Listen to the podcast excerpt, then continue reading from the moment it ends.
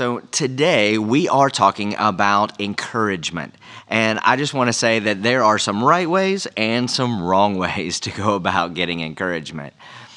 So, welcome to the third installment of this series that we are calling Mind Control. And the idea is that what consumes your mind actually controls your future. So, the first week we talked about that and just laid out the idea that we all sometimes get stuck or sucked into negative thinking, but that we have to combat that by meditating on the Word of God. And once you can renew your mind with the Word of God by starving your fears and feeding your faith with it, then your life will begin to change because our lives are always moving in the direction of our strongest thoughts. And then last week, we discussed that we all need confidence in some area of our lives, but the illusion is that you can have confidence in yourself alone. But the truth is that your self confidence has to be God centered, and that we have to pull all of our confidence from God's promises and who He says that we are. So if you didn't get either one of those messages, you can go back and pick those up on our YouTube page or on our website. So today, we are talking about the idea of encouragement.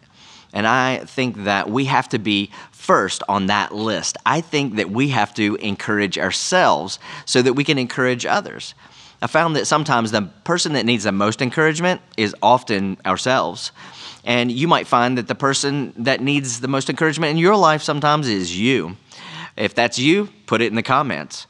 Because I know that a lot of times people look at us and they think we all got it all together. We'll smile on the outside, but then we're hurting on the inside. We may be like a lot of people who live very confident lives on the outside, but there are parts of us, crevices in our lives that are very insecure. I mean, we look like we got it all together, but privately and in some areas of our lives, we feel like things are kind of falling apart. Sometimes the person that needs to be encouraged the most is us.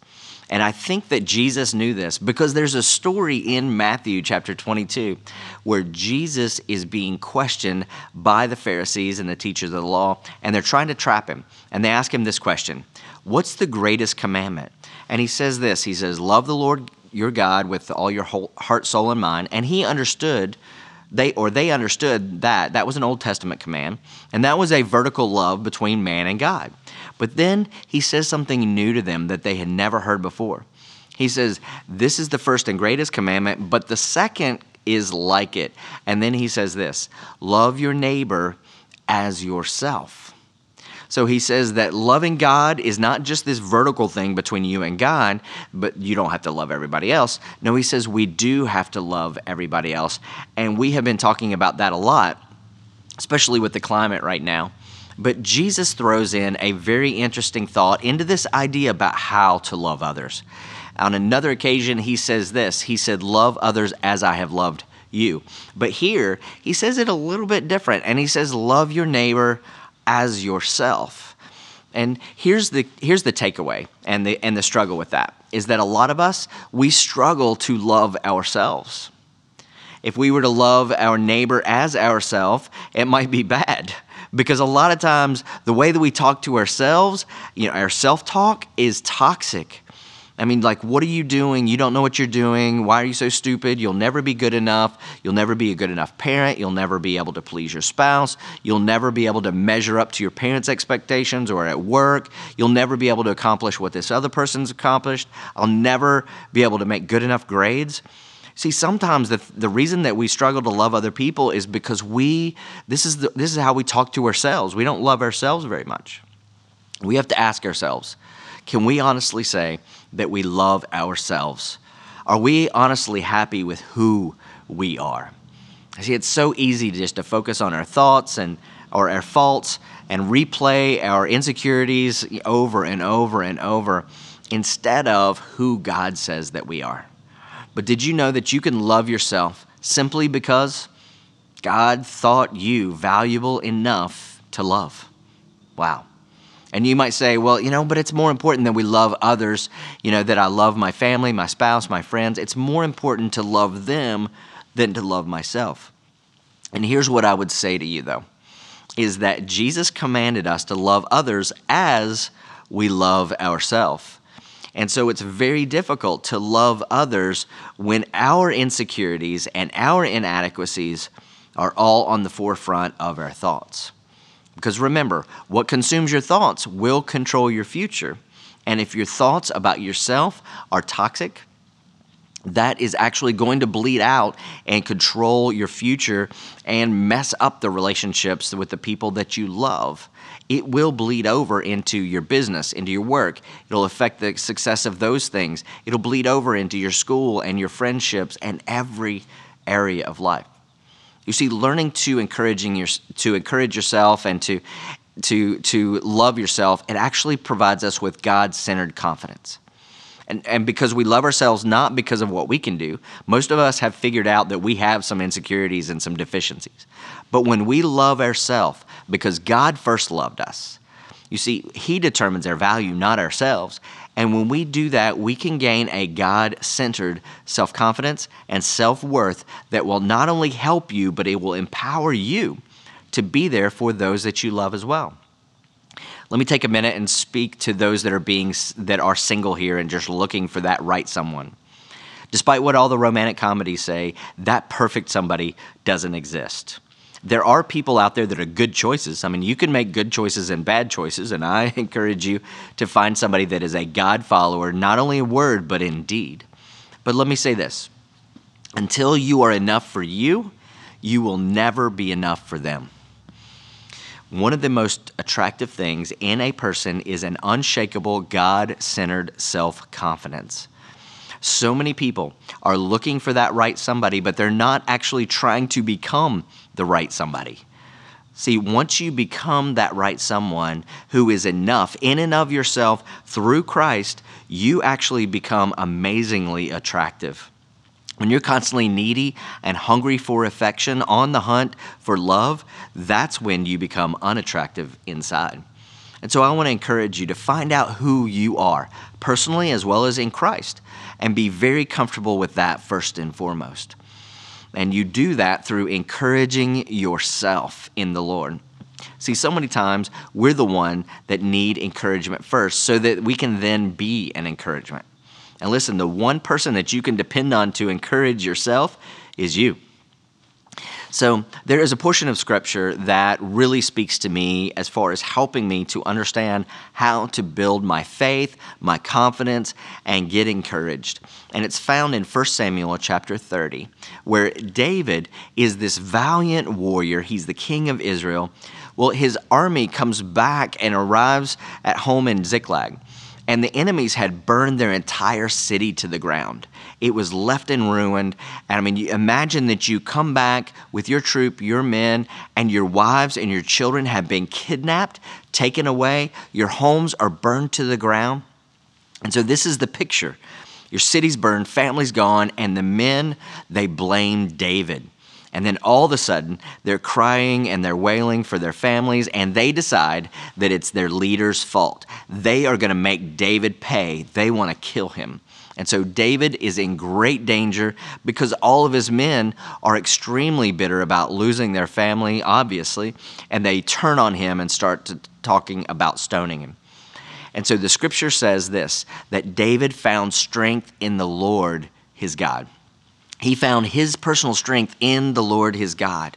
And this phrase, found strength, it actually comes from a Hebrew word that says shazak. It's called shazak, and it means to tell yourself to be strong. It implies that you're talking to yourself. It's self talk. In fact, that's why the King James Version translated it this way. He, it says that David encouraged himself, he was talking to himself. Shazak. He spoke to himself he wasn't crazy. He, he was talking to himself about the faithfulness of God, the goodness of God. He was just reminding himself of the provision of God. He built himself up in the kingdom of God and in the things of God because everything that he saw around him was hopeless, cried discouragement. And it says in the middle of that, he encouraged himself. He built himself up in the faith, in his faith. He got his shazak back, so to speak. Some of us need to get our Shazak pack, Shazak back. Put that in the comments right now. And so then in verse 8, he asks God, he says, Should I, after he encourages himself, he says, Should I chase after them? And then God tells him, Yes, go after them. You will surely recover everything that's taken from you. And he did, and they did. But I want to point something interesting here. That David got his direction from God, but it wasn't before he encouraged himself, it was actually after he encouraged himself. See, a lot of us, we're looking for direction and purpose from God, and in the middle of that, our hearts, they're downtrodden, our, our souls are discouraged. And here's what I'm convinced of I think that God is constantly speaking to us. I really do. I don't think God is stiff arming us. I think he I don't think he's given us the silent treatment. I think many times he is speaking to us. We're just not tuned in to be able to hear his voice. And there is nothing that will muddy the water on hearing God's voice more than us focusing on our discouragement, our despondency, all the circumstances, how bad things are. And I believe that David, that he understood this. He understood that his relationship with God was one where he could hear God's voice, where he could encourage himself and get to a place that he knew that all things are possible and so he is partnering with his God. And look, I know that encouraging yourself in the middle of hardship, that could be super difficult. And in the middle of criticism can be even harder. Positive words are super hard to remember. Is that right? I mean, negative words are hard to forget. I mean, I'm like this. I don't know if I'm the only one, but I can have 10 people give me a compliment. They can say something about, wow, we're so thankful you're our pastor, you helped me, great message. But then one person can criticize me, and that one criticism is the, thing, is the thing that tries to take over my mind. In fact, scientists will say about our brains that we are almost predisposed to believe the negative immediately. It takes a full 15 seconds of focusing on anything positive before we even start to believe. It is so difficult sometimes to remember something positive, and it is so difficult to forget something that's negative.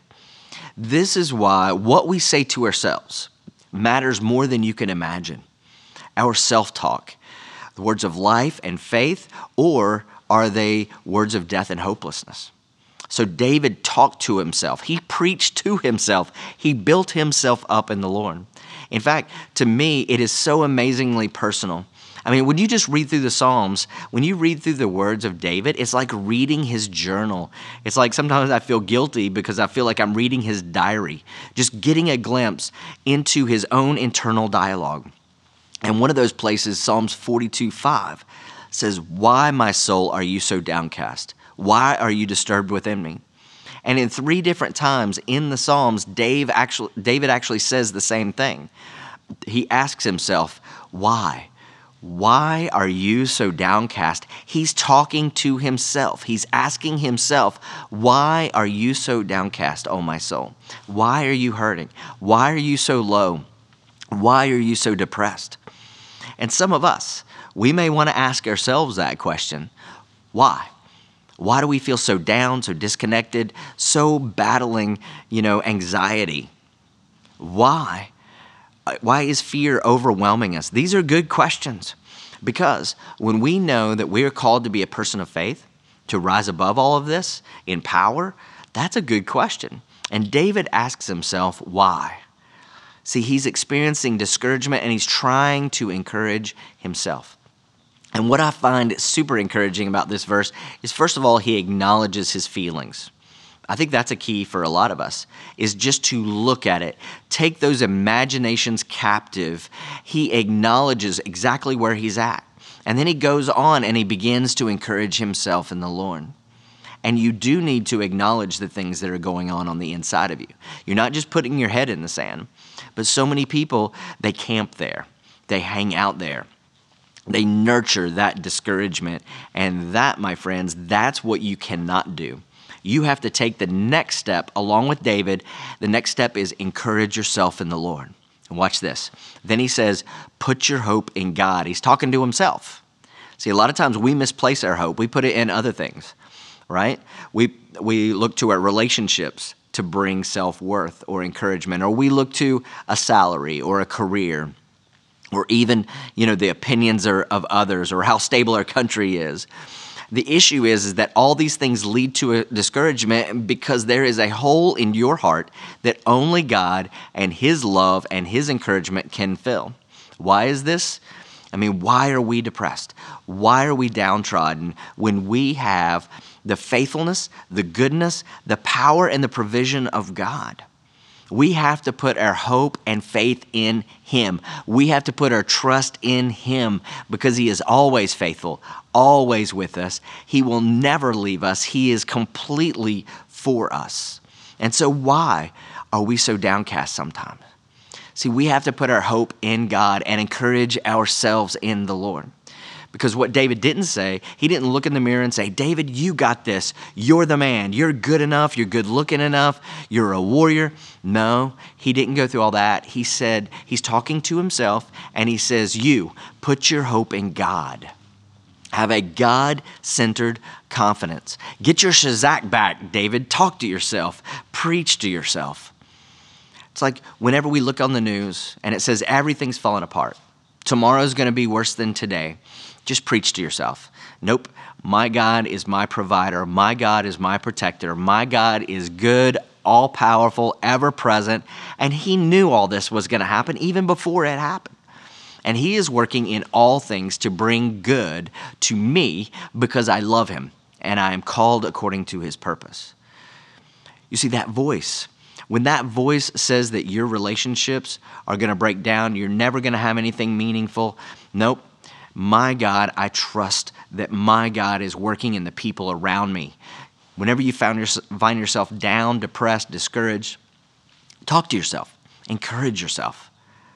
And also, you'll notice that after he encourages himself to place his hope in God, he actually goes back and he praises God. See, he's telling himself, Put your hope in God, for I will yet praise him. See, he makes a decision to not allow his emotions to control him. And that is a decision that we all have. Look, you can't decide what you feel, but you can decide what you're going to dwell on and what you're going to allow to control you. You see, you may feel discouraged, but we don't have to let that dictate our actions if we can get our Shazak back and talk to ourselves. We can get up, we can begin to worship God, whether we feel like it or not. Because at the end of the day, our feelings, they do not determine whether God is worthy of praise or not. Worshiping God helps us take our focus off of ourselves and what we're going through, and it puts our focus back on the one who can actually bring us through it all. Because remember, your life is going to go in the direction of your strongest thoughts. And so, worship, keeping your mind set on God in the middle of despair, in the middle of discouragement, this steers your thoughts in a certain direction. Because remember, what consumes your mind and your thoughts controls your future. So instead of focusing on our discouragement, our sadness, or even our anger, we can focus on how good God is. Now, you could be honest about your weaknesses. I mean, this is what David did. He was very honest about where he was at, that he was discouraged, but then he turns around and he begins to worship because he realized that that's what brings God's strength in his life. The Bible says that he is strong in our weaknesses when we bring them to him. Yeah. So you messed up, and yet he's faithful. Yes, you're down, and yet he is filled with grace. And so then this brings us to the end where he says, My Savior, my God. You see, you have a personal relationship. He's not just God, He's your God. And when you become born again, you have a personal relationship with Him. He becomes our God. So when you're discouraged, you can always be encouraged by the amazing picture that you have and the relationship that you have with the very God of the universe the God who hangs the stars, that made the universe, that causes the sun to rise and to set, the God who makes the ocean waves move. This, this is the God that you that you have a personal relationship with. And the Bible says that if God is for you, then who could be against you?